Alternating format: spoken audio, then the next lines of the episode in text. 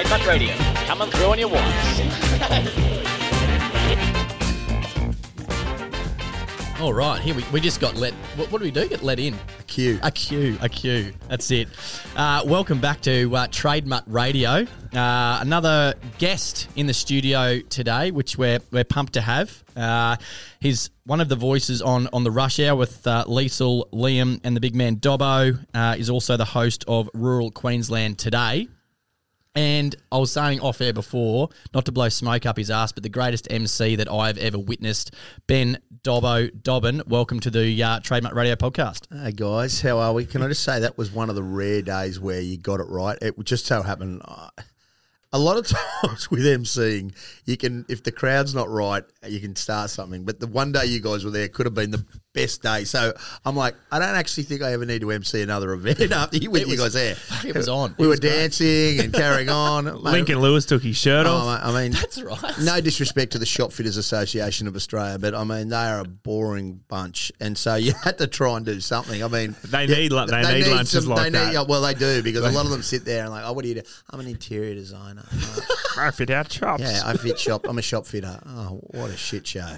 Um, anyway, hi guys, how are you? Mate, we're great. We're we're pumped to have you in. Um, yeah, obviously after that event, Dan and I, because obviously yeah, we hit you up like we want to go for a beer. Yeah, yeah, yeah. And we never fucking did it. No. And because we you you got married. Got pretty married. Much yeah, up- after November. that. So that was, I think, October. We we we sort of all met. Yep. yeah, well, obviously, I knew who you guys were um, because of the association with Trademark.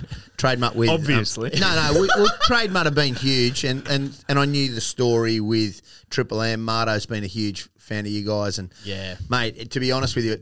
Triple M, there's trademark T-shirts just floating around. Like you, you know, we clean dishes with them. There's that many of them there. They just they're So everywhere. Yeah, they're everywhere. So I, I knew you guys were, but what, yeah, I got married I, second time around, so I got married. So, but I'm pleased once you reached out. I was like, ah, I, I owe these guys, you know, like uh, you were very good to me on stage that day. So, like, I was like, well, why not? Thanks, mate. Let's Yeah. do this. Well, I mean, you make it very comfortable up there. The thing is, like I said, like I'm not even sure if I even need to be part of this podcast, or if we should just like put the microphone in front of you and, And just say go. Just in there you go. Just go. Just well, we're open to anything. start guys. So today is all in. It's all in. Yeah. The Ab- secrets that no one knows about Ben Dobbin. Absolutely. So there's some, some weird coincidences that we've, yeah, obviously already touched on. Our neighbours here, Rangeland Quality Meats, you were one of the. Yeah, one of the owners. Owners yeah, of Rangeland yeah, started that started Rangeland. Um, and Philip and Adele and Alistair and the late great Lachlan and his wife Anna um, were you know big big parts. Still are a massive part of my life, and it, it's.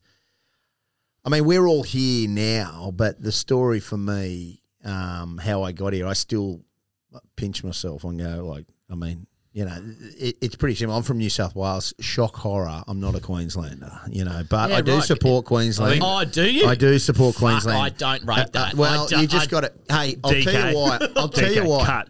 I'll tell you why. I'm going to tell you why now, and all, everybody. I bred two, bred three Queenslanders. Sorry, Ella Daisy. Um, they're, I've they're paid- obviously only half. I've paid no. Well, I've paid no. They're not. Um, if if they're conceived in Queensland, you pay Handle. maintenance. I pay maintenance in Queensland to two women. So I've got two women that I have to pay maintenance to for kids that I'm not with. Um, that that gives you extra credits, right? I have I been here longer than I was in New South Wales. Yes. Was I sired?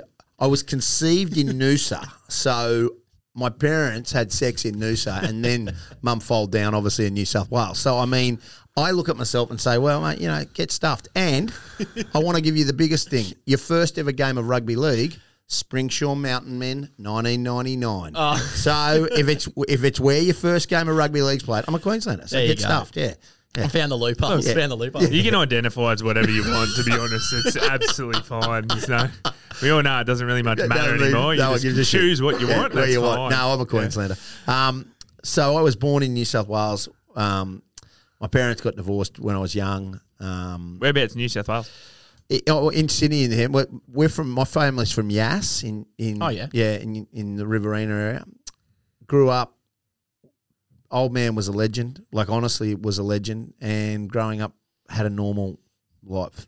Go to boarding school as an eleven or twelve year old, and um, to Riverview. Um, because that's where my family had all. My dad had gone there, my grandfather had gone there. We couldn't afford it, but went there. And mate, I still remember went to boarding school, and life is pretty normal for me. Like you know, I had such a, I had a really good life. We had a holiday to the beach, Mooloolaba every Christmas. We drove up. We had a mid-year holiday where mum would, because dad was working. Dad was never there, but we worked. He was in hardware, and um, mate, fourteen, the world changes for me. I'm the eldest. I've got a brother and a sister, Tim, who's eighteen months younger, and a sister Emma Kate, who's three years younger than me. Uh, dad came to Riverview in a car and said, "Oh, out of shock, I'm leaving your mum," and tried to blame mum. But the bottom line is he was having an affair with a lady he worked with. They're now married. But at 14, you know, I think when 1991, I'm like, Jesus, you think you can handle it? You can't really deal Yeah, so what are you there, grade eight or something, grade nine? Yeah, I'm grade nine. Um, Fuck, that's a pretty- yeah. And, and and he, but look, to his credit, he ballsed up and told us. I can still remember in the car, and Tim was in year seven, and I was in year nine, and I just went back to. He told us in the car at four o'clock in the afternoon. We went back into study that night, and then I rang mum on the gold phone. I still remember it, and you can always, you know, mum was positive, but you know that changed an awful lot for me. Like that was a, you talk about significant moments. Some people talk about death and some people.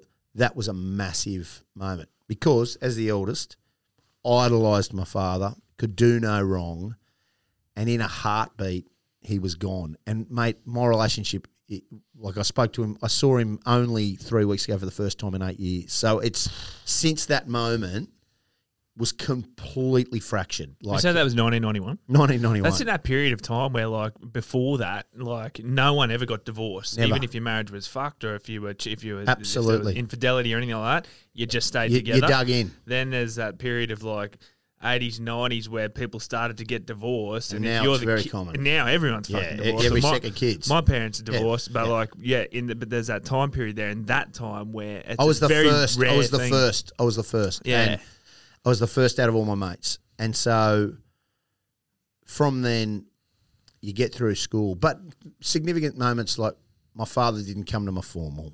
He never got to see me play in the first 15. He reckons he was there when I was in the first eight watching at the head of the river. But he chose this partner. And well, for whatever reason. So he was deliberately sort of missing these things. I, I look, and, and I honestly think, and this is, and honestly, it's really deep, and I've thought had heaps of counselling about it and talked it out. To leave the marriage to have an affair, you have to have a story, and the story that he made up in his mind, whatever he believes it's true, it's just not. But whatever he believed was true, he told his partner Sandra, who's now his wife, who they've been together ever since. And so to keep that lie up, you have to behave a certain way. And that was that we were these horrible people and mum was dreadful and all this kind of ah. stuff. So he had to keep that lie up. And for whatever reason, they had the life. I will say it's ironic. He bankrupted mum through the court. So mum, we had nothing. We went from having a, we weren't rich. We had a normal, a, just a normal life. Middle class. Middle class. It was, you know, we didn't have a lot of money, but we didn't have not a lot of money. We were just normal, you know? Yeah. Take away on a Friday night from a burger joint, you know, like nothing. But he bankrupted mum. We went from having having St. Vincent de Paul have to bring food parcels to our house when I'm 18 years of age. Um, and that was hard. We couldn't afford. I had to go and get a job. Just everything that I never ever thought was going to happen, it happened. And I don't say it's a bad thing. I think people get far worse than me. It's not a it's not a reason for the way my life has gone, but it was a significant, significant time in my life, and it, in a lot of ways, created the shit that I went through for twenty years, but has also got me to where I am today, which is where I'm truly happy. So that happens. Leave school. When you go to a GPS school, as you guys probably know, there's sort of like you. We had no money, but you you go to school with some people who have got a heap of money, and, a lot of money. and you automatically then think that that's how life is. That you know, like you're going to get a rails You run get, on stuff. and smoko, you- yeah, you- tuck shop every day. you, you think it's going to be okay. So leaving school and not having uh, any idea what I was wanting to do, no money, a mum that had had a mental breakdown, was bankrupt, didn't had never worked because mum's women just didn't work at that stage. Like you know, mum was she was the homekeeper, yeah, and mate, I had to go and sort my shit out and work out what I want to do. And mate, I got sacked from a few jobs. I, I didn't, but uh, a, a significant moment came for me was when I rang my best mate from boarding school, one of my best mates from boarding school, Dave Bradford, and said I'd been to the gun at RBNS, and I was dead set a city boy, but I'd been to the gun at RB. I don't know why I was there. It was on New Year's, and mate, all these guys are getting around in this country gear, and I'm like, yeah, I, I, I want to do this. Like, I want to do this. So I rang Jeff Wagstaff. I rang Braddo. I rang Jeff Wagstaff up, and I said, mate, I'm going to the Northern Territory. And Braddo said, You've never ridden a horse. And I said, I don't care. How hard can that be? So I rang Jeff Wagstaff at Brunette Downs. He gave me a name. I got his wife, well, his ex wife now, Carmel. And they got me on. And I said, I want to come. He said, Have you ever ridden a horse? I said. He said, Have you ever been on a property? I said, Oh, a couple of mates from boarding school, but I was a city warder, you know. And he's like, Okay, well, okay. So I went to Brunette Downs as a jackaroo with not one bit of experience. I went and got out on video the man from Snowy River to have a look at Jim Craig to see the hat. And I went into George Street. No, you didn't. RM Williams at George Street and bought off. a cattleman. I bought a cattleman and I went up there and not a word. I get to Brunette. It was a three day drive. Braddo came with me. In the end, Braddo's from Malali. Still one of my greatest mates. Um, I was best man at his wedding. He's been he's just been every significant. We went to boarding school, and he's as wild as a bag of feral cats. And he's a country bloke and done very successful. He he drove his ute. We went there together. He said, "I'm going to come with you." And I- showed him my hat. I said, I got this real hat. And like he has this big woomerer, like, you know, at this stage, mate, I'm straight out of Sydney with a cattleman. I get there and like everybody's looking at me going, Yeah, nice hat, mate. And I'm like, I always thought it was good, but it was like that Fuck, poxy. It was like Yeah. they knew, mate. You it was it like once, a beacon. Yeah. City cowboy, no fucking idea at all. Yeah, like, you yeah, know, so and it was true, mate. It was um but that year, that first year was the most significant year for me because the first three weeks I was still that very much a GPS boy, and they didn't bash it out of me. I it, it they worked it out of me, and I cried myself to sleep in a swag, and then I got a work ethic that has now stayed with me, and I ended up being the hardest motherfucker in the whole uh, whole place. It actually I knew I had it in me, but it was just that How long are you up there for? mate. I ended up doing I ended up doing two seasons, Yep. right there, and then so it's all about opportunity. Um, I know you guys, but I'm just giving you a little brief. Yeah, yeah, yeah. So brunette races, it's a week long piss up. So they have Mate, the brunette massive. cup, yeah, massive. I'm, I'm the first person to ever get a lifetime ban from Really? brunette races. well, I've had my incidents there as well, um, big time. But it, but it's how I became an auctioneer. How do they know you're the first? Like, my George, my cousin, told me he's been there. Fucking, he's like, this is. He's like, no one's ever been handed this down before. mate, greatest greatest week of your life. So Ben Fordham is obviously, you know, the Alan Jones now and Ninja Warrior and that. We went to school together before he became That's Ben right, Fordham. yeah, fuck Ninja He- Warrior. He's uh, he's my greatest friend. I had dinner with him on last week um, when I'm in Sydney. I just love his family. He says to me, "If you last six months, I'm coming to visit you." This is when. So anyway, first year, six months, brunette races. Ben Fordham up he comes, like he goes, mate.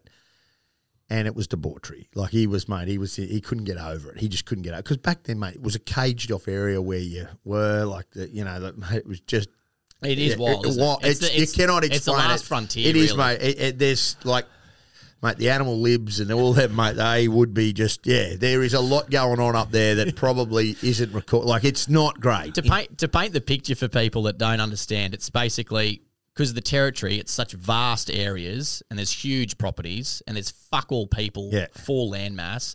The brunette races are like the annual event that Everybody everyone goes goes, to. to, and it's so big that they built. So like you know, like Splendor and all that shit, where you camp. Well, there's actual built camps. So like the Lake Nash camp, there's Yeah. like They've got their own dongas gas and hot water systems. systems. There's Yeah. fucking massive big fireplaces. It's this huge shed. It's like incredible, Massive. right? where the fuck in the territory is it? So you know, Brunette when, you know when we went to um, the Barkly Homestead, yeah, Turn right. fuel up, you go s- Take a right. You Yeah, turn north, right yeah. and go 180 k's up there, yeah, and past Corella Creek, uh, and straight up there, and then you come to Brunette. It is wild, and so people like there's yeah, Oh, camp yeah, it's draft fucking right in races. the. It's Yeah. fairly well in the bloody. Yeah, yeah. So. Yeah. so there's people. So it's just like all these stock camps that all come together, and then it's Huge. just fucking Huge. is just on. It is just out of control. So fast forward Wednesday, Thursday, Friday, Saturday afternoon, my first brunette races. I'm walking in there with Ben Fordham, and I can hear an auctioneer. And at the time, I thought this bloke was the greatest auctioneer of all time. He ended up being hopeless. But, mate, your first ever auctioneer. And he's selling a ute load of dog biscuits. And I said to Fordo, and this is probably my whole life, I can do that. He goes, bullshit. He, I said, I can. He goes, I dare you to go and ask old mate. And so I went up to old mate and I said, mate, can I be, can I have a go at auctioneering? This is at the brunette races. I'm 21, 20. Like goes, yeah, okay. I was fucking dreadful, like so bad, so bad. But I just was like, and I said, mate, how do you do it? He goes, mate, last mob of cattle come in every day. You start adding up numbers one, two, three, four, five. You're gonna, you, you'll just learn. So, mate, I wrote a letter. After that, I'm like, I want to become a stock and station agent. I, I want Oh, to do right, it. So I wrote a letter to Primac Elders. They're in Brisbane. To Primac Elders. My name's Ben Dobbin. I'm a jackaroo at Brunette Downs, and I'd love to work for Primac Elders. Jeff Wagstaff obviously had some connections. They did all their bull buying through Elders. So he had some guy called David Farley and John Robbins. They were two guys. End of the season, they say, You meet us in Brisbane Airport. We want to meet you. Um, so this is December 17. I meet them in the Ansett Lounge because Ansett was still very much a, a big thing back then. And they gave me a start at Springsure um, on January the 11th as a stock and station agent for Primac Elders. And so I was like, okay, I'm, I'm, I'm on my way. So Far out. Yeah, okay. get to Springsure, first night, meet a guy called Don Tucker, met a girl. Um, she was a good type. Um, um, anyway, that was my first night. I was 22 and I started being a stock and station agent. I literally, within two years, was Australian Queensland Young Auctioneer of the Year, had won it all, um, and had had job offers from everybody um, in the agency world. And that's where I left Primac Elders to start at GDL um, at, Oh, Me- at okay, yep. Media, which is Grant Daniel Long. Yep. Go to me and Dara to start that. Met my first wife, Patrice. She was, um, I met her at the John Pope Memorial Weaner Sale at, at Nowra. She was a she was a finance girl there, and I met her, and and um, then I met her at the Ekka, and um, we fell in love and got married, and, and we started our life. She's from Condamine. We started our life and at there, and so that was it. you know. Yeah, I don't know why I'm so interested in this because this has really got nothing to fucking No. do with anything. But your story about the hat rocking up, you know, with the new hat, looking Yeah. just like an idiot. What the fuck did Ben Fordham look like at 21 going to the brunette races for a week? Because like he would have, Have you got a photo of he would have looked I- I- like. he I've would- got like, a was he photo of him. suit? Mate, no, no, no. He was. I've got a photo of us all. Me, Brado, and Fordo. I might even get it for you. I don't even know, but I've got a photo that somebody sent us of me, Brado, and Fordo standing there. And Fordo was mate. He, he, he had the hair back and and the, the round tortoiseshell circle glasses, and we're all standing there with these big ten gallon hats yeah. like there, and Bay Apache Justin Cuban heel boots and smoking rollies, and he's just there like going. But he loved it, mate. He's always he has always in he. The one thing about him is he's embraced life, mate. Just say He- he, he- he, seems like he just fit in anywhere. anywhere, mate. And all my mates, so like my greatest friends are from my greatest friends are from those days and boarding school. And when I went there, I warned him. I warned him when he got to there. I said, mate. And he's like, mate, I'm going to be who I am. And they all love him. They still talk about him now. Like they all still talk about Fordo. And when we have these brunette reunions, he always comes and's like, hey, and mate, he spent a week there. He spent a week of his life there. Like, you know, but he, they all love him. 20 'Cause he years just- ago. He fits in, mate. He fits in wherever he's so adaptable. So meet my wife, have a couple of kids. Um, How old are you by this stage? How? mate, I'm th- early, just about 30. You know, so 2005, William was born, um, and Ava was born in 2008. But 2006, I had a brain bleed playing rugby union for the Cods. Um, proper, it was another watershed moment, and it, I nearly lost my life. Like and a I, fucking stroke. yeah, it was a stroke. Yeah, What happened? It- How- mate? I was can't remember a lot. Uh, I, I, we were playing Roma. Cods is a great rugby club. Uh, Who are the cods? Condamine Condamine Cods. Cods. Condamine Yeah. Cods. Walking um, off the field. I can't really remember it. That night, I get home. My wife drives me home. She says I got up and said, I was trying to say I want a hug, but she says I was saying I want to kill you and trying to hug her and then getting frustrated myself. And then my face dropped on one side. Call the hospital, Royal Flying Doctors, mate. Two weeks in St Vincent's and Toowoomba, and it changed my life. It it it it, it, it, it dead set was another watershed moment because something wasn't right, and I got massively depressed. I went from always carrying a bit of weight, one ten, to within two years or three years, one hundred and sixty kilos, and didn't even know it, mate. Just drank piss, ate food, never exercised. Because the agent game is hard Mate, for that. you're in the car, you're driving, you go to the hot box, the bain-marie at Chinchilla, mate, the best crumb sausage, best lasagna toppers I've ever eaten. When- and yeah, just not with clients, like you do a deal, drink- whatever you drink, you drink piss. It, it- it um, was that was the thing. And people say, Dob, how did you get so big? Well, one year you put on, if you got them at ten kilos, the next year you put on another ten kilos. Next year you put on another, you're thirty kilos down, mate. And you, yeah, you know, like You're in trouble. You're in trouble. Three years, thirty kilos. It can happen, mate. And mm. you know, like it just happens. So we were broke.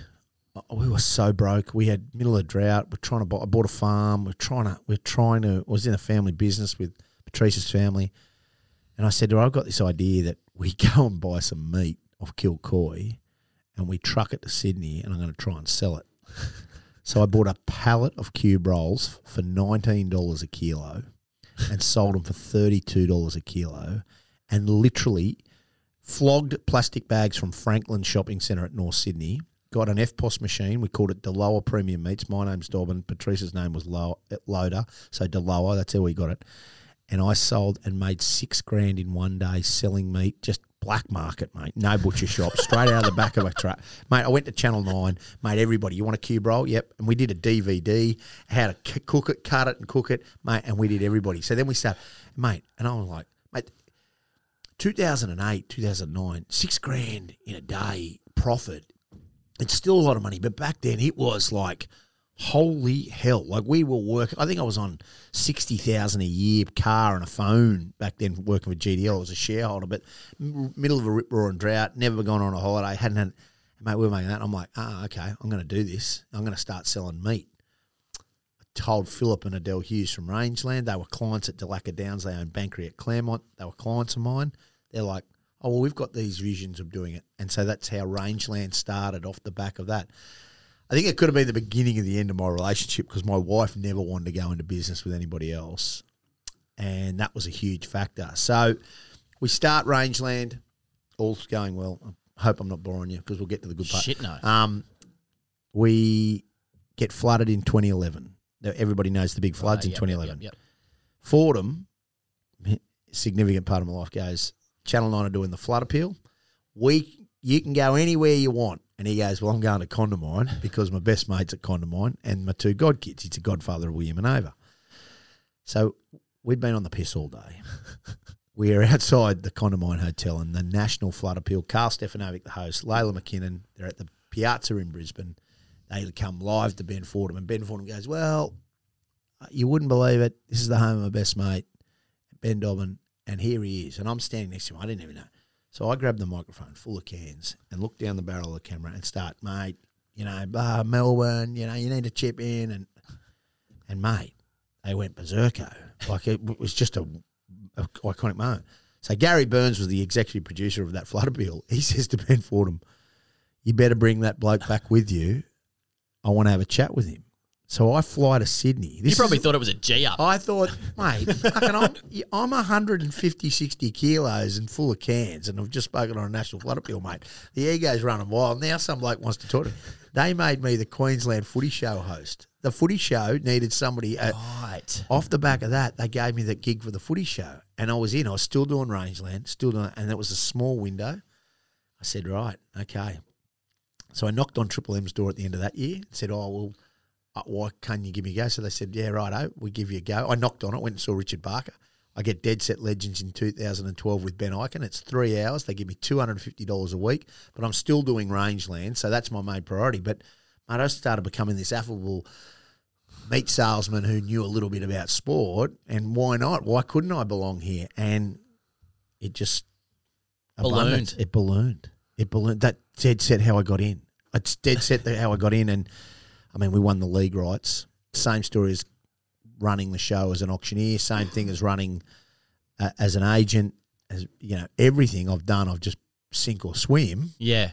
We won the league rights in 13. Rex Morris says to me, You ever caught a rug, game of rugby league? I'm like, Yeah, all my life. I hadn't called a single game of rugby league ever, but I called the Titans versus the Broncos on April 13, 2013, and that was the first ever game of rugby league I ever called. I had Wendell Sailor, Gordon Tallis as my, and I was fucking shit house, like so bad. Like I thought I was a rock star, but I was so bad. And it was like, and I'm just like, you know what? Why not back myself? I backed myself, and and you know, and and I was away, mate. I was Mate. away. I, yeah, it's seriously impressive because I mean, it's a whirlwind going from a fucking a GDL stock and station agent Yeah. at Condamine. to all of a- What was the transition from doing that into like that footy show gig? Like, was it It's couple funny, of days, it- weeks? Yeah, yeah, but literally three weeks, three weeks. But the problem is, They were the good days of the footy show too. they mate. were eh? the good days. Mate. Proper. Fatty, Big Man, Yeah. Chief. you know, Chief, Sterlo, Beau Matty. Ryan, you know, DJ Yeller, you know, Yeah, like when he was- were- that's yeah, when he was on. Mate, That's he was, he was on on. then. He Yeah. was Doggies, actually mate. great. Yeah, doggies. You know, like he was. He's actually a ripper Who was bloke. Matty Johns' mate who used to come on and be the flight attendant? James. Uh, yeah, James. no, no, uh, uh, Steve. Um, oh fuck, Jason Stevens. Yeah, well, he was there, but M- James Rochford, who's now the professor, who on Money Show, he was Beau Ryan's comedian. He's the guy that, wrote wrote all the Beau Ryan, DJ Yeller, and so Beau Ryan wasn't. He was funny, but it was James Rochford who's since gone on and the professor who's had so much success. So he was the one that got Beau, and he was mate. He was just an EP, an executive producer. It's a funny story. Sha- Shane Gaunt was my EP for the first ever time. He came to Condamine from the first ever footy show cross. They came to Condamine, did the thing on my farm. I was on 100% footy on Monday night with Phil Gould and Gal and talking footy and um and and you wouldn't believe it. Gawney comes in and says I, he's the EP of Wide World of Sports. He said, "I thought I better come down and say good day." And so we were like, "He goes, mate, you're a long way from Condamine." I'm like, "Fucking, who would have thought, mate? You know, like I, I, I who would have thought?" But it's funny. I got no one at Condamine thought I could do it, and and and I'm sure you guys have had these moments in your life. I used to think to myself out there, is this it for me? Eh, eh, Like, you know, I, I'm, some people are happy. They're born in Condamine. My ex wife, she, she's back there now. She's happy. There's nothing wrong with it, but they don't want for more. They, they're, they're happy with that. Yeah, but do you reckon that is though? Well- or do you reckon they just don't say it? Well, I don't know, but I, I don't know. I, I, for me, I look at her father, great man. Kids love him. He was born in Condamine on Canimbla. Parents left it to him. He's never left it. Mm. He loves it. He hasn't grown. He just does the same thing day in, day out, and he's happy.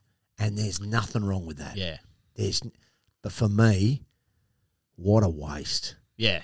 What a! Agree. And that's and that's where I'm at. Like I was, I still remember standing in Miles one day, going, "Is is this it for me? Is this my life? Am I going to do the next forty years in Miles as a stock and station agent in Condamine, raise my kids?" And I, I just had, I just wanted, I, I don't know why, but it was just never up. So when I got that gap, mate, it was like, Let's go. well, how how life's about opportunities. You get you only get you only get these gaps. So, and I, Patrice, it, it- it dead set broke us. Like, I mean, in the end, I did the wrong thing. You know, I had an emotional affair with a, a, a girl. We'd had some real difficult, like, never cheated, but w- we were just so disengaged. She wanted to be back at Condamine. I'm down here in a life, and insecurity at that time can cause all sorts of stuff. You know, and it just wasn't right. Well, you're still carrying the weight. Yeah, carrying the weight, overweight. So called it 15, 16. Hardest thing. I, I blame myself a lot. My kids are at boarding school now, and I blame myself a lot because I maybe I think did I fight didn't I fight hard enough for it when it broke down? But we just weren't right. We look at it. I look at it now and go, "How the hell were we ever married?" But we created two kids together, and clearly we were in love for a long period of time, and we had a good time.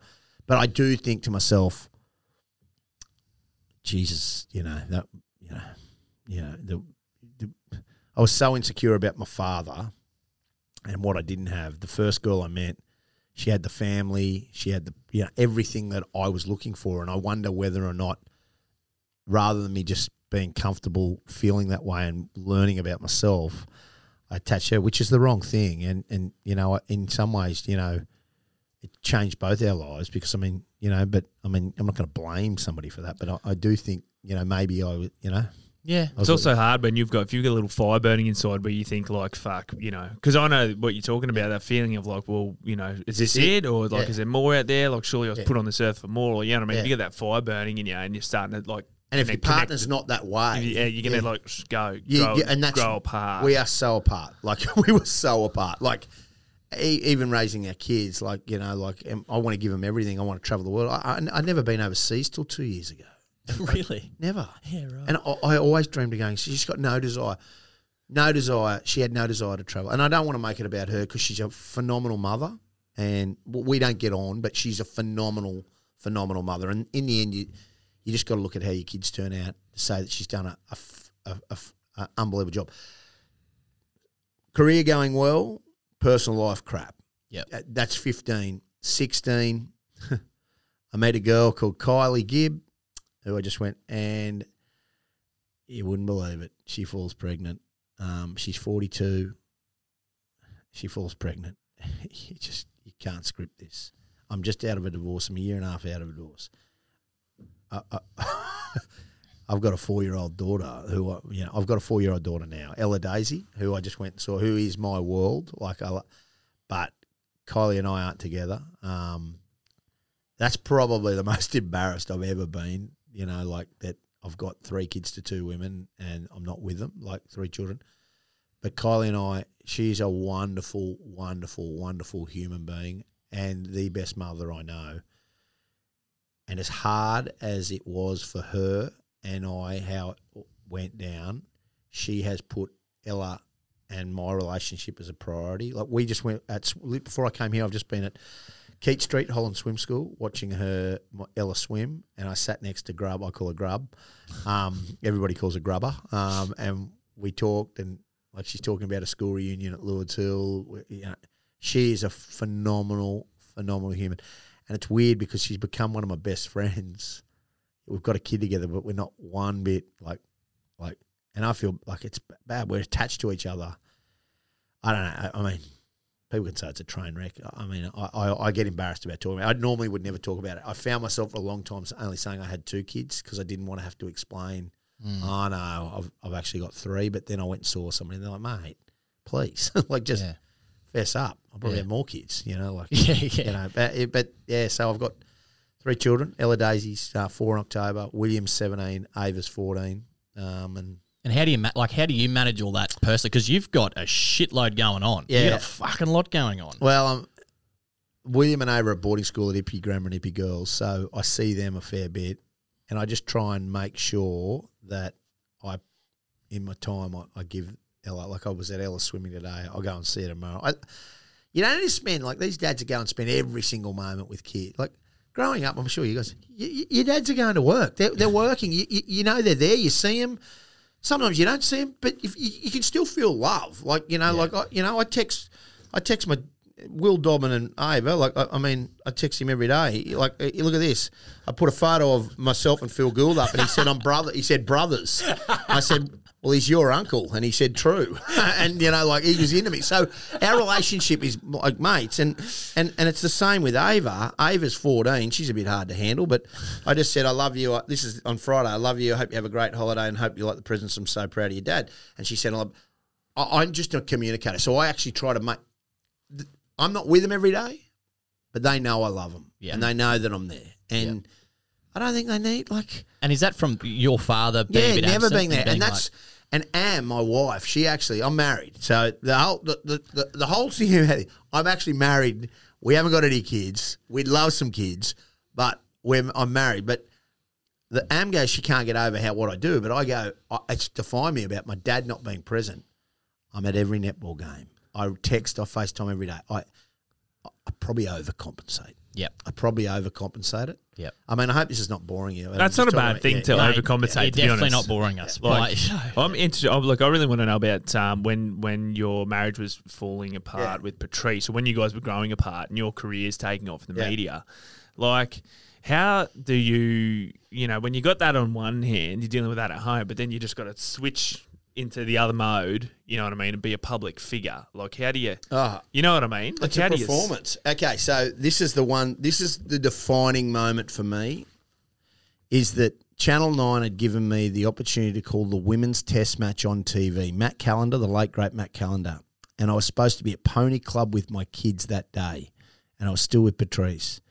And Patrice told me in the car that I was a failure as a father because I wasn't doing the Pony Club. Now, you got to understand though, her father, he was on the farm that he owned and he never missed a single thing. So it's what you know, mm. it's all you know. So she grew up, her dad was at every single thing, every single time. So that is her normal to her. For me, well, my story, my old man was never there. It it didn't matter. So I'm thinking my career, the more I successful I get, the more money I can get, the more I can provide for my family because I'm about providing, creating something. We didn't have a lot. She's like, and and that's the juggle, and that's when I knew we were. But then you're having to go through it all, and you have to switch on. Like your red light goes on, you have to perform like a seal. Like you know, no one gives a crap whether or not you're fair. Like you know, What? Yeah, like, yeah, home life. no one cares. You guys get the same. When you have to go and do a thing, Mate, hundred percent. We've all got shit going on. Every mm. day, all of us. Mm. It's not all. And yet no one cares. they actually don't care. It's only us that care. Like and so I mean, as we speak, my wife's just rung me because my father in law has COVID and he's in hospital. And I just turn the phone over and no one gives it like mm. I- I'm worried about him. I'm worried. I mm. love Vern. But mm. you know, like no one else gives. We've all got shit going on. It's just having to separate it, and that's the hardest. That's I mean, how many people have we seen that never get over stuff and they wear it like an open wound? I, I went and did a lot of counselling. I'm not going to lie. I, mm. people can call me weak and say it's, but I, I, I actually big on mental. Mate, health. those those times are fuck. Those times are changing. Mate, They've changed. yeah. I, I solely, I, I genuinely believe that if you, you it's probably a, a weakness if you're not going and doing it if you need it. You know, what I mean? I, I, I have become it- so more evolved from it. I, mm. I've got to be honest with you. Like, and I and I, I'm a hard ass, and my tone's wrong, and I bounce. But people take me the wrong way, and I'm in in a lot of ways. You know, people ke- misunderstand me, but I'm naturally an insecure person, and I'm always trying to fight with that inside. I think Always. everyone is. Yeah. I think everyone Yeah. actually is, whether they're prepared Prepared to to- own it or yeah. not. Yeah. So I, I I've gone and done so much work on being comfortable with who you are. With who I am. Yeah. Going Mate. counselling and stuff now is like, uh, you know, people who fuck still go into the bank instead of using the app on their phone Yeah, into yeah. their banking. It's Yeah. like, mate, what? Like times are changing. Change it. You've just gotta do app. it, mate. It's safe. Yeah, it's, it's- good. It's, yeah. it's fucking. Hold on, Mate, you mate. you're saying counselling is like No, not doing counselling is like it's going not to doing gym counselling. Yeah, to- yeah, back, yeah. yeah. It's like now it's just like you just do it. It's fucking good. For me, if I hadn't have done it, um, I don't think I'd be where I am today. Like I, I had to go and What in the fucking was a- trademark fucking radio? no, no, but like, I, Podcast. I'm pleased I can talk about this. I actually want to be able to talk about it because Yeah. Totally. there's people that just, you you know, like it's, man, it's that easy to get your shit together. Like, I mean, I had no money. I, I got screwed in my divorce, and and I ended up marrying my divorce lawyer. Like, this is the the, the, the ironic thing of how happy, blissfully happy I am. I have married my divorce lawyer. Well, How many- fucking take you for everything if you Yeah, guys bust well, up.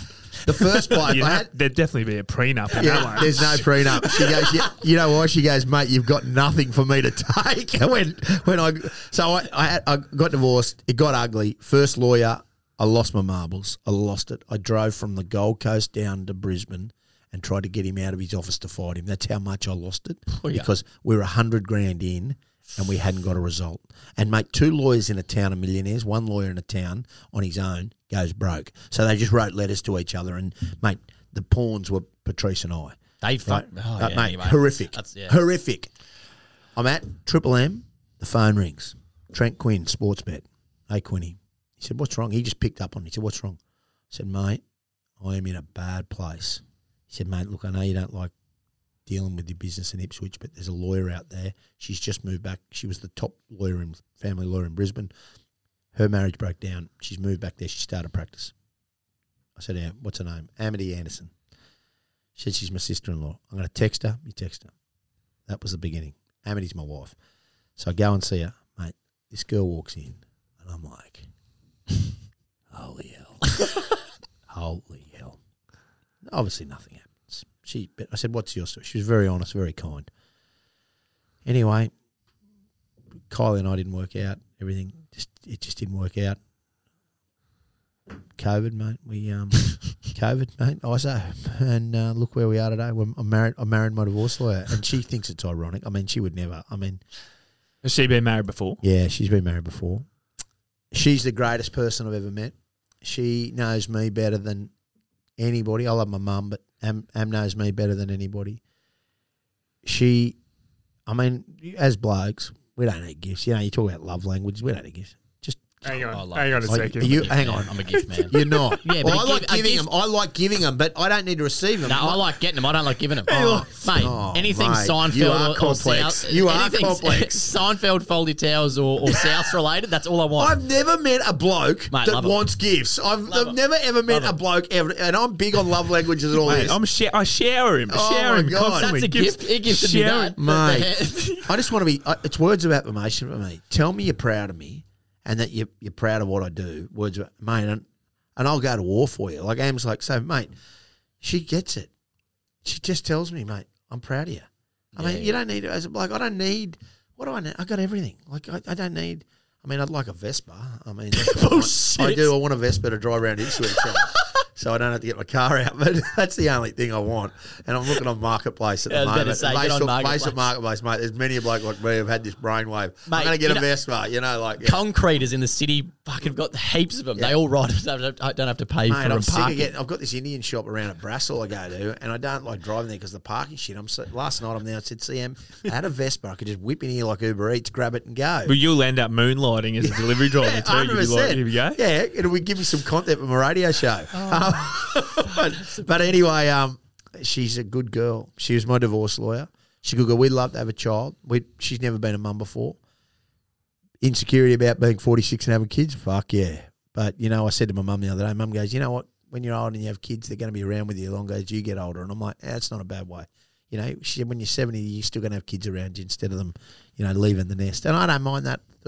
Am's 39 she lost a mum this year, which is pretty tragic. So I mean, we've had some tough challenges. I mean, I mean all the stories how we got kicked off Hamilton Island on our honeymoon. There's, there's a bit more. There's a bit of GST on that. I mean, you know. um, so, but yeah, no, she's a good girl. So you've been married. You're Yeah, ma- twice. Twice married, but Yep. the, yeah, obviously, yeah, the- Yeah, have Ella Daisy to, relationship with kick Ella. to to grub to Yep. Kylie Gibb. Yeah, Yeah, she- yeah, yeah. and she's a good chick. I, I, I do want to say, and they'll get stirred up, but all the mothers of my children are good mums. Mm. And so, for whatever reason, I might be the difficult one. Like, so Patrice might be who she is because of a product of how I've been towards her. So, there's no judgment there. Yeah. But she's a bloody good mum. But Kylie is de- genuinely one of my best mates. And we've had some humdingers, but we've just made a commitment that our priority is Ella and everything else is insignificant. yeah. yeah. I'd love her to meet a good bloke. You know, like I, I say to her, mate, I'd love her to meet a, a real good bloke. She's a bit jaded, obviously, but about what's going on. But I always think it'd be awesome. But It's uh, great that you talk about it because like the dynamics of relationships now in 2022 are not what they were No. 10 years ago, 20 years ago, and even further than that. Yeah. Like it's just dynamics are way, way, way different. And this is an example of like a modern, you know, Yeah, we get on so well. Like I go there for dinner, mate. mate I talk to her every day. I face she, I FaceTime Ella every morning and night, and so Kylie, it's Kylie's phone. Ella's four, so she has to be open to that, and it just works. We just, it just works. that's I mean, awesome. I want to circle back to Yeah. um, you and you know you were saying off air before like you, you got up to like 160 kilo, Yeah. right? And like you were saying, it was just you know the work being a stock and station agent. You just pile it on. Your your your routine is very different. Some days you're driving a long way to a client or Sure. a sale or whatever. When was the realization that you were like, right, fuck, I've got to start losing a bit of weight here? Was it that Brisbane. Okay? Okay, because in the bush, you're very similar. Like smoking out there's like I loved the cigarette. I got to be honest for a long time. Yeah. I, I- yeah, I loved them, and everybody smokes out there. Everybody drinks rum and coke. Everybody, no, there's no judgment out there about what you look like. But I came to Brisbane, and, and it's just a fact. Everybody's healthy and fit, and, and I think maybe there's more opportunities. There's no gyms out there. Like my good mates out there at the moment, they go. But I came to Brisbane and like I was with Ike and I was working that, and I got so insecure about not being able to buy clothes. I know that sounds ridiculous, but having to go to a big man's outfitting store to buy a shirt, it's, it's like really. I just want to be able to go to David Jones or, mm. and mate, have you got a sh- coat? Yeah, it fits you. Bang. you know, that, that- I mm. know that's so. Like the health thing, I didn't actually give a crap about. It was all how I looked. It was all about my image and how I felt Yeah, about myself. I just wanted to wear nice clothes. I just wanted to be able to feel good about myself. And I don't know, like I just, you know, and it was a hard road back. I started training. Um, Because at 100, fuck, it would hurt, like it would just hurt to start getting back into it. you right? don't realise, eh? Oh fuck. You don't realise. I didn't realise how heavy I was. I never thought I was that heavy. It's amazing how your body adapts to the weight. You know what Yeah, I mean? it your does. joints, your Like, whole thing. yeah. When you say you didn't sort of realise when you're just yeah, Yeah, but but the if- whole body adapts. If you went, if you were like, righto, strap fucking 60 kilos with Now- dumbbells onto your shoulders Now, and fucking walk around walk for around the Well, they used to do that on the Biggest Loser. Remember that? Did you ever see that? Where they Yeah, put the put 'em- weight they've lost and they'd make them carry did the, the Yeah, weight right. back up Awesome. the hill, like going to a mountain, like a It's- hike with it on there. It's hard to comprehend because my godfather, he's lost a fucking heap of weight too. Yeah. And it was something like, yeah, was, he's lost 40 kilos. I was like, imagine carrying around two 20 kilo lick blocks all day. You'd be fucking rooted. I still can't look at myself in the mirror. I know that sounds weird. Like I, because I've got a lot of skin still. I got man boobs that, and you know, it doesn't matter how much weights, and I still go get a bit insecure about that. But I mean, Jesus, I'm a 46. Like fuck, I'm, I'm just trying to do my best. I just now and like, I got a hot wife. She wants to sleep with me. I mean, so she must find me attractive, I, I think, you know. But I mean, you know, she's just taking one for the team, doing a wifely things, what she thinks. That, um, but I mean, in the Taking end, one for the uh, team. can- What team? Yeah. This is team it. This is team that Goblin, team. team Goblin. But um, I'm just like, you know, like, yeah, I think that body. Well, it's a poignant conversation because it's like Men's Health uh, Week or month at the moment. yeah. you know It- what I mean. it's such a big thing, and I got look. I'm not going to lie. In the end, I ended up getting um, bypass surgery when I got to 120. I just couldn't shake it. I wanted to get to 100. Um, best thing I ever did. Went and saw a guy called Ian Martin. Tim Horan, actually, he's a great mate. Used to be his neighbour. Ian Martin's a gastrologist or whatever they call him, like Yeah. a surgeon. He's like, mate, you do this, you'll eat smaller meals, but you know, you it- it'll just help. And mate, Huge difference. I was so. I mean, is it classified as plastic surgery or you know like Yeah. cosmetics? Yep. It's a bit like um, playing golf. I've got graphite irons, and women use and the. But mate, I hit the ball better than I've ever hit them in graphite. Does, does it make my golf more enjoyable? Which Yep. tees are you Yeah, playing? yeah, on? yeah. I'm playing. up- Yeah, I'm playing up the yellows, mate. It's all right. I'm still playing up the yellows, but but it's like It's out, mate. Who, who, gives, who it's gives a making you shit? feel Well, it. who, who actually cares? And it's very important because there's no like, with there's no like one size fits all, right? For the Yeah. for everything, you know what I mean? And what it's like, yeah, the whole thing is like whatever works. But I would if something tell- works for you. so I had a blocked artery this year. So I, I Like I read about Yeah, that yeah, as well. yeah, mate. eighty-eight percent. 88% blockage of my major artery. Lucky number. So I'm walking with a group blokes, uh, walking with a group of blokes called the Walrus Club out of Ipswich. We walk three mornings a week, mate. For six weeks, What did you call it? The walrus. They're called the Walruses. Yeah, yeah. Um, misheard that. yeah. So we um uh, we uh, uh, isn't it funny? I got my third booster shot in December. Then I started to get a few chest pains when I was no. running, and I'm like, Oh, no. "Oh, it's the it's the vaccine." And and my anti-vaxxer mates are saying, "See, you know, you might have," my, and I'm like, I, so I'm starting to believe, oh shit, I fucked up. myocarditis. I've had the third shot, and it's like, no. It's you abused your body for 30 years and you have a blocked artery every time you run, it just puts pressure on your chest. Mate, one day, February the 2nd, I'm almost, I'm literally think there's a truck on my chest. I come home, I say to Am, Am, I'm not feeling great. Am says, buck up, stop dogging it, go to work. I'm like, I think I need to go to a GP. I'll go to the GP. They put me into hospital. Guess what? I've got an, I'm showing you the photo, 88% blockage of major artery. I had a stent put in, mate. Fuck. Life So, changer. so you. That's on February the 6th this year. Feb six. Okay. I was looking at. Uh, I'm googling that. Right now, Oh, what, Warnie. day, what what day did Warnie die? Because that Yeah. was the fourth of Ma- March. Mate, it, it, that is what's shaken me up more because exactly what Warnie had. Um, there was a bloke, um, one of the George boys passed away here last year. Same sort of thing. You do not know you've got it. If I hadn't have gone and had a um, angiogram, I would not have known that I even had this issue. what do they do? What's an angiogram? What That's do when they they put dye through your body. Oh, so yeah. they, they put a stent in there, they put there, they come up. They used to put it through your groin, and then you've got. If, I'm trying to show you the artery. I've got the photo of it, but um, mate, you're awake for the whole time. And now, now I've got all my mates going and doing it. All my mates are now going and getting all this done. Mate, it, Um, yeah.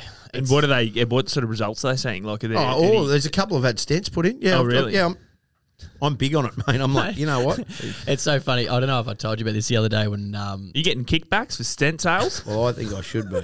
commish the um uh when I caught up with um uh, the boy Noonan and that in in Gun uh, in Toowoomba the other day, they were talking about how they're sort of ha- now mates Tony Noonan? No, no, no. Tom Cranny. Cranny's from Gundy, and anyway, he was talking about how the the group of mates are a little bit older than him that he sort of hangs out with. They're all now talking about all this health shit, like they can't eat white bread anymore. They're fucking, they can't like margarine, all this shit that they They're just not supposed to, yeah. you know what I mean? They're like at. He's like, it feels so weird because I'm at that. Yeah, hanging out with these people age wise now that are talking about what they can and can't fucking eat, which you just would Well, I'll never. give you You, know, guys you a- never think about. You never. I'll give you guys a go. That's the major artery just there, and Oh, that's the blockage where that white You is. can see it literally looks like someone's pinching it. Yeah, and then that's it with the stent put in there. There, so it's the full. So it's a bit of plastic, is it? Yeah, it's a plastic thing that goes into it and just opens it up. So cool. yeah, so that's Modern fucking medicine. yeah, eh? and that was done. Um, and I was awake the whole time they did it. Um, can, uh, I mean, seriously, yeah, That's wild. wild. Yeah, yeah. Because I could imagine now I've got so much to get. Like I've got so much more. To, I, I don't even really think I've started. You know, like I know that sounds like I'm, I'm like No. fuck. Imagine if I like I just got married. You know, like I've got a four year old. I've got a seventeen. year old I've got a legacy. I want to be able to. So what do they say? You've had a stent put in now in your in your in your main artery. Like, was that just? Has that got a lifespan on it? That thing? No, no, Is it's, it's good to go? Yeah, it's good Bit to go. But, but, but if you've got one artery, if you've got if you've got one artery blocked, um, You may you get know, another. You, you get, there's there's going to be stuff. So you've got to watch things. Mm. But you remember with your parents how they have their little pill box, and Mm. they've got like I've got a pill box now. I got five pills a morning. The I day- with the days on every it, Monday, day's on it. Tuesday. Yeah, I've got a 14 day pill box. 14? 14 days. Double so, decker. So I've got two, and I've got five pills in it. Then I've got my multivitamins and everything. So I literally have now seven pills a day, and it's becoming habit now. You have to eat with them. You have to take an aspirin every day, a blood thinner, blood. Yeah. It's all self induced. This Yeah. has been caused by, you know, people can say, oh, geez, you're lucky. Yeah, I'm lucky, but I'm unlucky because I could have prevented this. Some people just get it. You know, some people just drop dead. They don't even know. They're healthy as healthy. They just, they're just, Yeah. It just happens. Would you change your tw- Would you change your twenties though? Like your like twenty to thirty. Would you change those years knowing Oh, no, what you no. know now? Like and change your habits. Do you know what I mean? yeah, it's funny because you, you don't want to have regrets. No. I, I wouldn't be here today doing what I'm doing if I didn't have like being a stock and station agent taught me about relationships and how to build relationships. People are on their knees, they've got no money, and you want to sell their cattle for them. And when you do that, they can do that themselves, and they're going to do that and pay you a commission. So you have to sell. So it's about relationships and trust. This is the game I'm in now. Yeah, I could talk, but it's about trust. It's about building relationships with people and them trusting you for information, you not breaking that, and you build. It's just no different. So that that was a good grounding. But my health and my relationships and everything like that, I, I think I wish I'd seen a counsellor more. I wish coming out, me going to the territory in some ways was running away from the problems I never faced about my father. I wish I'd just. The only thing I wish is I'd done the work on myself as a 22 year old. I don't know if I was open to it, but I wish I'd gone and seen someone about it and just to try and clear some clear some of that energy about why me, Bit of clarity. my father, he he may have still loved me. I don't even know, but you know what? For whatever reason, he just had he just that was him. It's nothing on me. It's not me that caused it. It's just his shit, you know, that he hasn't dealt with. You know. It, how did you find that counselling experience? Ah, I love it, mate. I still go. I still go now. yeah, mate. yeah. Um, literally, and I'm probably getting all sorts of trouble for sharing this shit. Um, hopefully, it's not number one rating this um, podcast that gets picked up. But um, uh, I, I'll read you what I wrote to my wife on um, and a text message on Monday. I was in Sydney. Um, uh, this is a dead set. What time's this? Monday, nine fifty eight a.m. I'm sorry for being insecure at times for no reason. Uh, can you just forget everything I was talking about yesterday? It just comes in waves. I'm trying to work on it. So I mean, I still literally at days have a time when I'm not the best form. Are you a good communicator though? Yeah, but mate, I'm also a very, I'm also, I try to communicate, and it's because Am Am's a divorce lawyer, so they have to communicate every day. So when they get home, I'm wanting to talk about feeling like she's the bloke in the relationship. I'm the, I'm the girl. Like I, I'm the one that cries in movies. She loves Rambo, like you know, and she, she doesn't really need to get all mushy and talk. Whereas I want to unpack every emotion, and this is from counselling. I want to talk about. Well, why would you not post anything about me on Instagram? She's like, because I live with you and I don't need to share my life with everybody. I'm like, yeah, but it's a bit This of validation. It's a bit of Yeah. validation for me. And she's like, mate, I tell you every day I love you. I'm here every day. But, you know, the insecure, and, you know, when you break it down, mate, who gives a shit about social media? But, Mm. you know, that, that's where I go, like, I'm looking for a bit of validation, and that's more on me. Is she still charging you in six minute increments? Yeah. Four eighty five an hour. Jesus Christ. Oh mate, I say, how do you sleep at night? She says, very easily. Yeah, I'm like, I bet you do. No, um, look, I mean, she's probably got me to not be so emotional and not sweat the small stuff. Like, if anything, that's what she's done for me. Is like, mate, you actually can trust. You can actually, you're allowed to be happy and supportive about work. Like, never had it before. Abundance. Hey, mate, you get one opportunity, you take that. I support you. If we, it doesn't matter if you have to travel. I'm here. You know that security that, and that's what you worry about. That there's not going to be that like because your dad left you. That person's not going to be here, but she's she's been awesome like. I think a big, like, sort of key takeaway that I've got so far from from hearing your story, uh, Dobbo, is basically, you know, there's no real, there's there's there's opportunities if you go and look for them, right? Hundred percent. So you know, there would be, there's probably a lot of people out there that look at your journey and like, fuck, he got it lucky. But Not one you- bit. But I- you fucking got you put yourself there. You know what I mean? Like you wanted is- it, and at that live today cross thing, you could have said, "Oh no, I'm not interested." You It, know it, I mean? it doesn't even matter about that. I, I was thinking, literally thinking about this this morning because there's a bloke who, who sort of thinks that, oh, because, mate, and I'm going to lie, mate, I'm phenomenal, have a phenomenal life now. From a salary perspective, everything. Like, I'm really doing well. But I was on 250 a week doing Dead Set Legends. We won the rights to the rugby league at Triple M. I started turning up to training on my own. I never got paid a cent for four years. I used to go and break stories, build relationships to get a better understanding, then break. Everything you do, you have to do extra. Uh, nothing I've got, I've got. got to do yeah, overs. mate, Yeah, you have to do overs. Yes, did I get an opportunity? Wa- Was it luck that Ben Fordham was there, that I knew it? But that relationship was when we were kids. We were always going to have that relationship. Mm. But was it luck that it flooded? Planets aligned. But then you take what you want to do. You work hard. Now I could Mm. have just sat back and said no, and but I, you know, Well, you got on a triple M. You were saying, like you reached how- out to them. I, ra- I rang them. I went and saw them. I went and saw Richard Barker and said, "You're missing a, you're missing an important component on your radio station. That happens to be me." Mate, I'm shit hot right Yeah, yeah, now. yeah. I'm looking at Mate, I'm the footy show. I'm 160 kilos. I've never been on radio, but you need me, mate. They said, "We'll give you a go." How did how did the Condamine community? You were saying before, no one thought you could do it. Well, I just think that very much you're either a farmer or you're an agent, and an agent is on the food chain below a grazier. Mm. And I was only ever an agent. So, shock horror that I wanted to be something more because we looked at these people in the media and thinking, oh, and I never been to uni.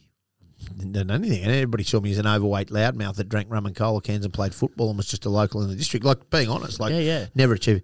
They didn't know my background. They didn't know anything. So when somebody goes and does something, it's such a tall pop. The bush What is gives up. The the bush is right? mate. The, bu- Yeah. the bush is such a big place for knocking people. Like Oh, mate. mate, they, that, that, no one, mate. Anybody does anything that's not on what my dad did or my grandfather did or anything like that, mate. They're, they're, they're dinosaurs, like you know. And so for me to say, "Hey, I'm going chasing this," but guess what? I proved them wrong. It's a complicated setup, that isn't it? Like, because I've The come ru- to the like, rural- Well, Oh, yeah, my 'cause, like, I'm God. from Yeah, Sydney, yeah. like city. I'm a city kid from Yeah. Sydney, Longreach, Central West Queensland. Muddled sort of a Queenslander type scenario. Not sure, but anyway. Let's not Yeah, revisit yeah. Condom- condom. but yeah, and that's what I've seen as well. Like in Sydney, I you don't know You don't know? your neighbours really. Like you kind of do. I genuinely think that the the comparison of people is fucking ten times worse in rural Australia than it is in cities. Hundred percent. Fucking horrifically But it seems bad. everyone knows each other and everyone's talking about each other and everyone. The thing is that has been the biggest. thing for me to Everybody does comprehend. that. There's judgment. Uh, uh, there is so much judgment in the bush. It's it's not narrow mindedness. It's just they don't know. And and I'm not being ru- and I and I'm not being rude to that.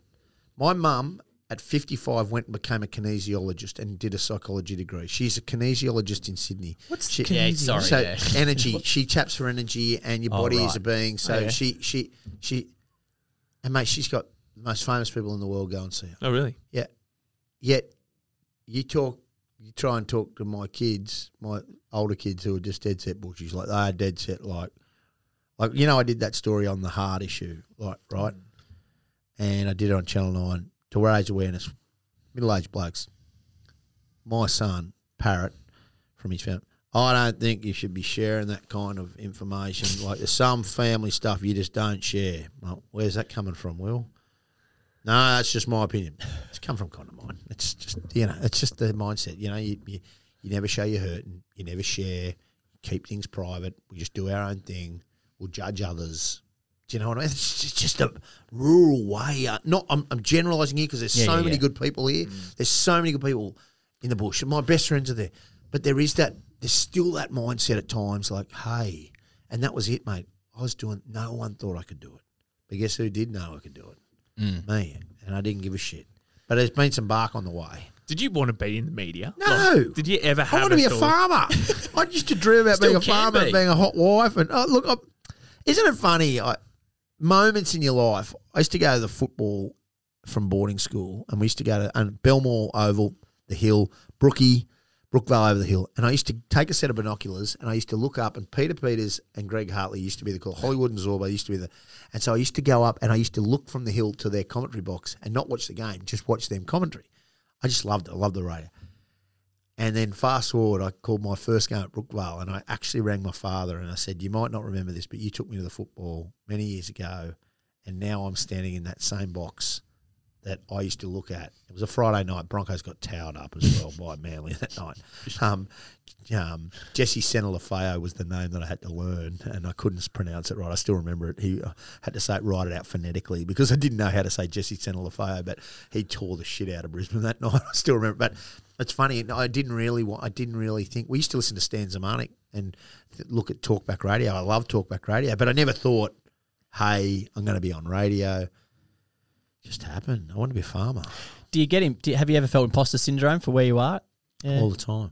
Yeah, all the time. I, I still, um, I still go and introduce myself to people and think. Um, Monday night was a prime example. I'm on the panel for 100% footy. I'm sitting next to Phil Gould and Paul Gallen and Is that down in Sydney? Do you in Sydney. Sydney Yeah, so I had to do. So I host Sin Bin for Triple M now, and, and I'm there, and I'm so nervous because I'm sitting next to Phil Gould, and I saw Phil Gould coach Canterbury in 1988 to a premiership. I've got Scanlens sticker book with Phil Gould in it in 1985, playing you know for for Canterbury. Like I, I you know, and like who he, I'm like.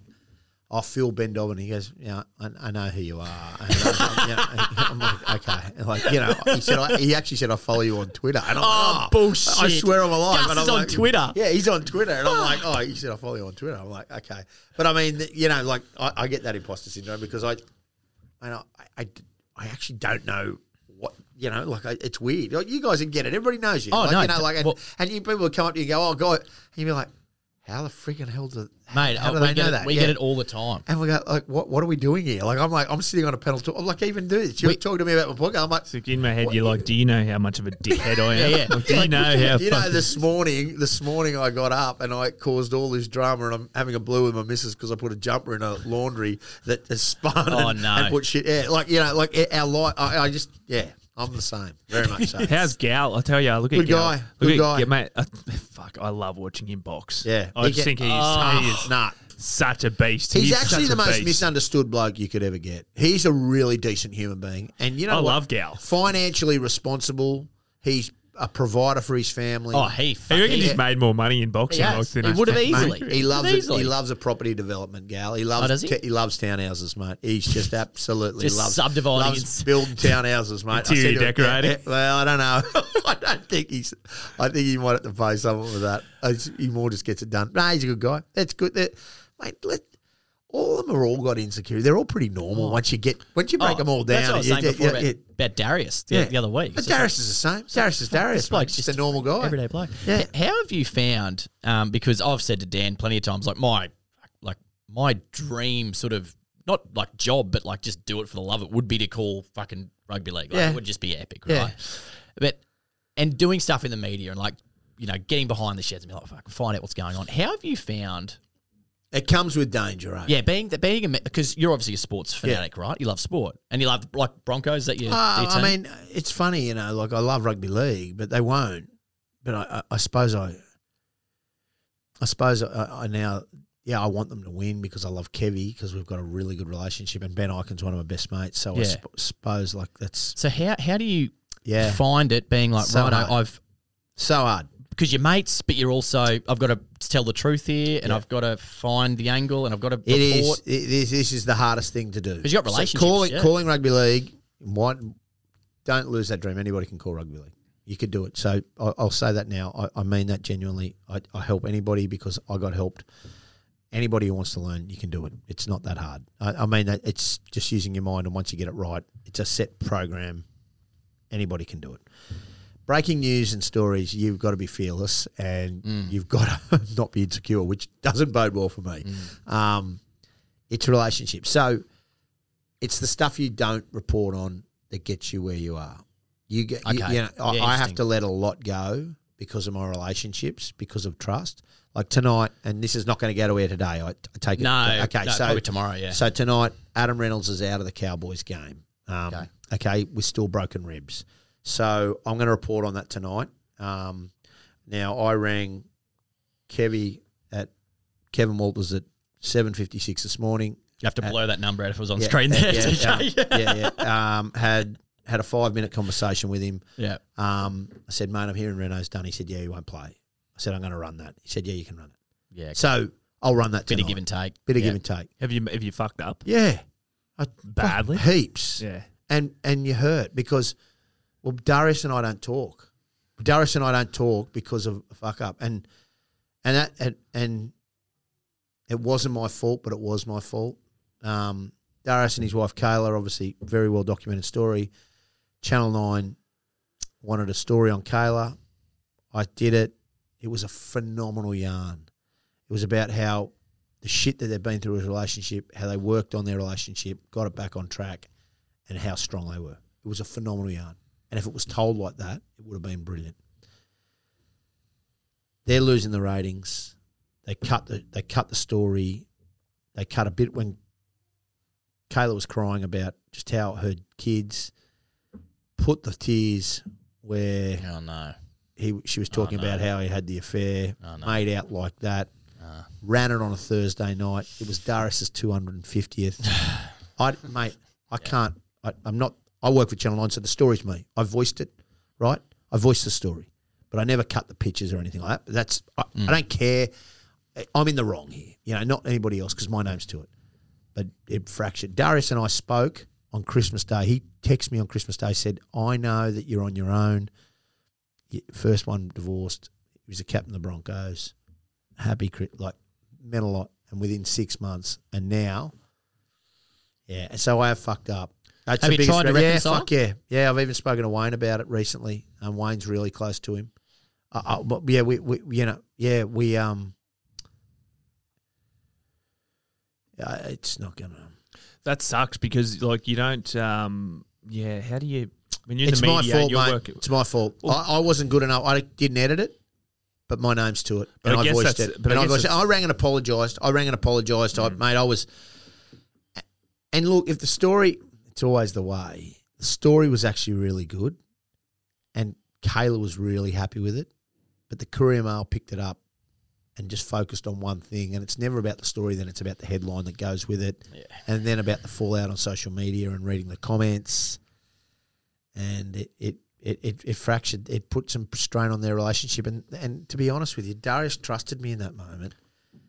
And even though I didn't control it and I would never have done it like that, my name's to it. And he sees me as the reason that that went to air. And so I, mate, I have to live by that. Mm. Like, that's honest. Like, that, that's the honest. And it's probably the That was five downside years of the, ago. of the gig, right? Mate, big that's- downside of the gig. that's the Well, that's the other side of the media you don't even mm. see. Like No. you don't really get to find out. and the you? abuse that when you, I mean, okay, I I put a car into a swimming pool at 21 years of age with a stripper in the back seat. Right, she was naked as well. I'm not going into it. you can't throw drop that Yeah, out but yes, you can. Uh, uh, Watch me. but watch. But what would happen if a 21 year old rugby league player did the same thing? mate. That um, the goey thing. Yeah, like fuck Yeah, you know what I'm saying. So Come on, here, that's not fucking news. Here, here is. He was just out there having to goey. Mate, my, my wife, my wife saw that. She's like, "We've got to pull this video. What's this video? What's this video?" So I'm like looking on Google, whatever. Blah, blah. I found it. We watched it. I was like, what, "What's the issue?" I'm like, "Fucked if I know. I, I don't know what where the issue is here." But it's like you know, there's- I just think that we put a lot. Of, we're to blame, but there's an appetite from the general public for it. The appetite comes for. I mean, I talked to Peter Badel and he said, "Mate, if I had to write, if if he gets more subscriptions, him writing about that brick wall because people want to know about it. That's what they write. To. They write what what people what want. people want. Yeah. They don't like, and it's salacious and it's a soap opera and it's so wrong where we've got to, but." That's the business. The business. is it, it, it's an it's an act like it's a it's a performance every day. Mm. Like you know, you got to find it, and you got to continue to find it because if you don't, they'll find someone else that will. Yeah. isn't it? yeah, it's full on. It's full on. Yeah, it must be. Yeah, because that's what I've always thought about. People that. just love it. People just eat it up. Look, the whole life is a fucking drama. You know? I- Like, it's yeah, it- mate. drama that Well, people if you haven't love. got it in your own, you, You want know. it. And look what you look for. What's what Twitter's about? That and you guys probably don't get it, but that's probably the hardest thing is the social media, the, the, the crap that you get on social media. Like Oh. people don't know me, Mm. but and mate, I'm, I, I talk to anybody, and I'm a good person. I'm, I'm genuinely a good person. Like I know, I I- I know I can be. But mate, some of the stuff that people write about me, like I, I just don't read it anymore. Like I literally, Oh, I yeah. can't do it. What mate. about the thing that well, you'd know about it? It's fucking. What about Ray Hadley teeing off on oh, you a couple of years ago? Mate, what a mate, fuck mate, he- that that bloke is the reason. Oh man. So I'll tell you how that fuck story, mate. I'll tell you that story quickly, and I know it. Hadley, I, I, I Channel Triple M Marto rings me five thirty in the morning. He says, "Mate, can you give us something?" Right, and I go, "Yeah, easy." Five thirty in the morning. I said, "Mate, Tino's not going to win the grand final. The Titans aren't going to make the eight. So if you want to win this year? yeah, last Yeah, year. last if you want to win the, if you want to win State of Origin." You knock out Tommy Trbojevic in the first shot. Take one for the team. You'll do eight weeks, but the Titans aren't going to wait. Like, fuck, who cares? Nothing, I mean, yeah, yeah. nothing. Mate, I'm driving my kid to the opening a bounce at Carindale, Ella Daisy. I never get any dates. It's just so happens the stars align. My mum's up. It's a Friday, and I've got Ella Daisy, and we're going to the opening of Kids Bounce, and I'm so excited because I get to do Spend some something time, with her. yeah. Rothfield rings. Ah, Dobbo, we've got, we've got a drama, mate. We've got a drama. I'm like, oh my god. Okay, what's happened, Buzz? Oh, Ray's gone nuts at nine o'clock on you. I'm like, I don't know what this is about. Then V'landys rings me. Then Andrew Abdo rings me. And mate, this is all off that Ray's decided to fucking tee off on me. Tee off on me at at um at so I rang two GB. Because does Right. Fort does Fordo work for them? No. yeah, well, Fordo does the morning show. I rang Yeah. Fordo. Fordo goes, What's all this about? Hadley's just gone feral at you. So I text Ray. I said to Ray straight away, I said, mate, happy to come on your show, right? Right? There was nothing intended by it. I'm going to try and read. I, I reckon I've still got the text. Okay. That fucking impression. Yeah. yeah um, fucking Buzz Rothfield. yeah. Oh, mate. I'm buzzed.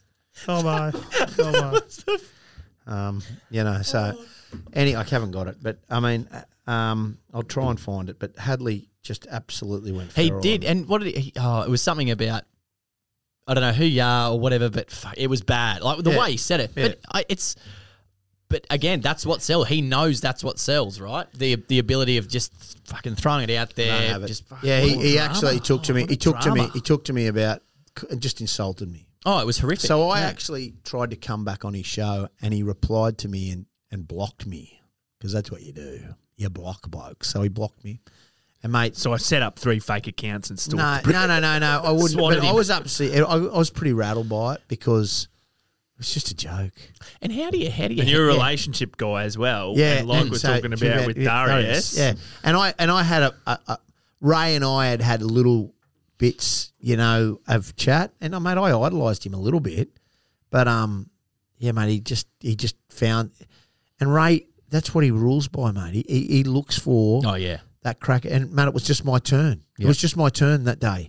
I don't think it was anything personal, but at the time I was like, oh, I'm talking to mum, and I couldn't enjoy. And the the, the biggest problem was I couldn't enjoy the day with Ella. It just played on my mind that whole time. But And- also, it's out of your fucking control. Yeah, that's and- the most and mate, annoying part. To to Buzz's credit, he he never wrote the yarn. Um, he was going to write the what Ray are. You know, like they love it, mate. They love it.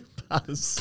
Fucking hell, that'll do me. thing is, everyone's attention spans are so short as well. Like you just need News something cycle moves on, mate, constantly every day, bang, bang. and that's what I always say to people now. Like when all that shit went down with Qualia and us allegedly getting booted off Qualia on our honeymoon, which just wasn't true. Oh, you G it up? Yeah, well, mate, I didn't even say it. So what happened was, we'll, we'll open this on quickly.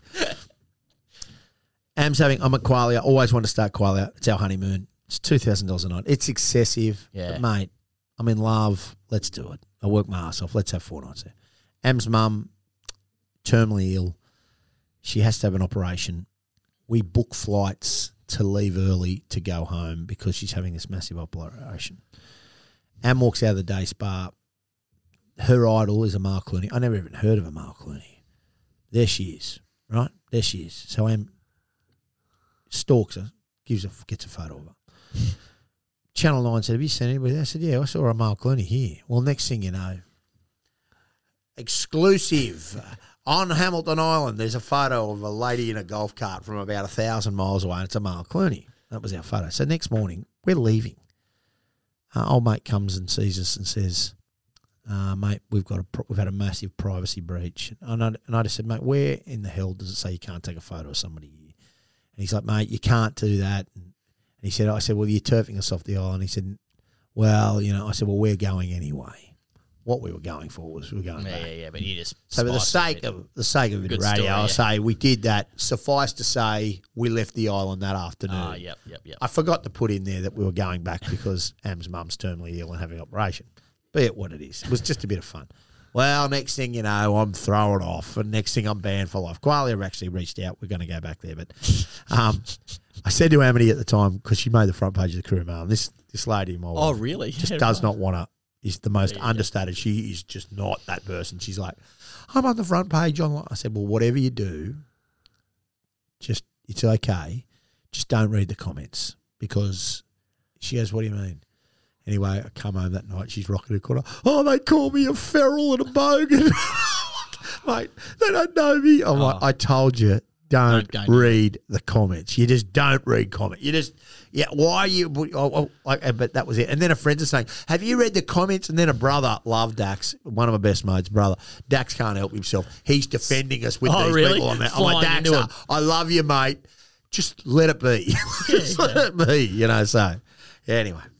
Well, So who is Amal Clooney? Yeah, well, she's a world George- famous lawyer, George- George's George wife. Clooney's wife. I didn't know her either. I didn't know her either. she's a big brunette. She- mate, brunette. and- What was worth- she doing there on her own? No, he they was were there. there. Oh, Julia he was was there, there. and they were all there Oh, at the they were same all time. Yeah. Like, Okay. uh, what are the chances at Qualia? Good joint. Oh, Good I've joint. heard- mate. I've oh heard my, it's a good oh my god, it's a good joint. Yeah, excessive but good. well, We'll have to hit Qualia up and see if they can bloody give good us a little- joint. Yeah, Yeah, give, that- give away. mate. Why not? It's only two thousand dollars a night. You want to go there with your missus? You get the pool. You just stay in your villa naked. It's a good thing. Am didn't, but I was. I just got nude the whole time, Real reason he got kicked off. scaring people. oh, we've had a major privacy breach. Fucking huge. Oh, um, Dobbo, mate, thanks so Pleasure. much for your time. Pleasure. Uh, it's it's been great. I know I'm, I'm sort of winding up, Derek. Are you, are you no, no, no, no. I'm good. I just, as I said, like you've just, yeah, you're Love great the trade, mate. Yeah. mate. Yeah, thanks so much for support. Uh, really, happy. really appreciate it. Ah, good. Um, Anytime. I think you touched on some really great stuff as well. To be honest, as I mentioned, like being mental. I don't know if it's mental health week or month, but we're Yeah, no, no, no. Last the week was. Men's Health Week, and it's Men's Health Month Awareness Month. Yeah, Yeah. that's The right. irony Yeah. is that we don't follow any of these things. Me We do neither. all the da- every day. Yeah. So it's like, Yeah. fuck, But if, whatever. if Yeah. you were going to plug it and you know talk my about all the story is very stuff, real. I've had the Mm. ups and the downs. It's there, and so I'm no different. The counselling component's a big part as well. I think Huge. that's pretty, pretty Massive. Like, I still you're go, probably mate. ahead of your time. I would say. Still to go. Be honest. Love it. I still love it. Joe, legend. You're a good man, Joe. He knows everything, mate. I unpack everything. Well, it just so I happens even that- talked to him about why wouldn't my wife post a photo of me on social media? He's like, "Fucking really? You're 46. Seriously, you need that validation?" I'm like, "Yes." It is- And it she's is- got 60 followers, mate. Does anybody really give a fuck? It is very interesting how they just reframe shit for you. Like, oh, oh, Okay. oh, whoa. You're like, fuck. yeah. Oh, over there. Next- I understand that now. Next thing, I'm apologising to my wife for being such a cockhead. You know. It's great, mate. Anyway. great. Thanks again for your time, mate. It was Cool, awesome. guys. Um, and we'll Dobbo. definitely, we're definitely going to go have that beer at some stage. yeah, I'd love that. Thanks, Good on you. Thanks, Cheers, mate. Is that all right? Fucking great. Really good. Thank you very much. If I stop, I'll die.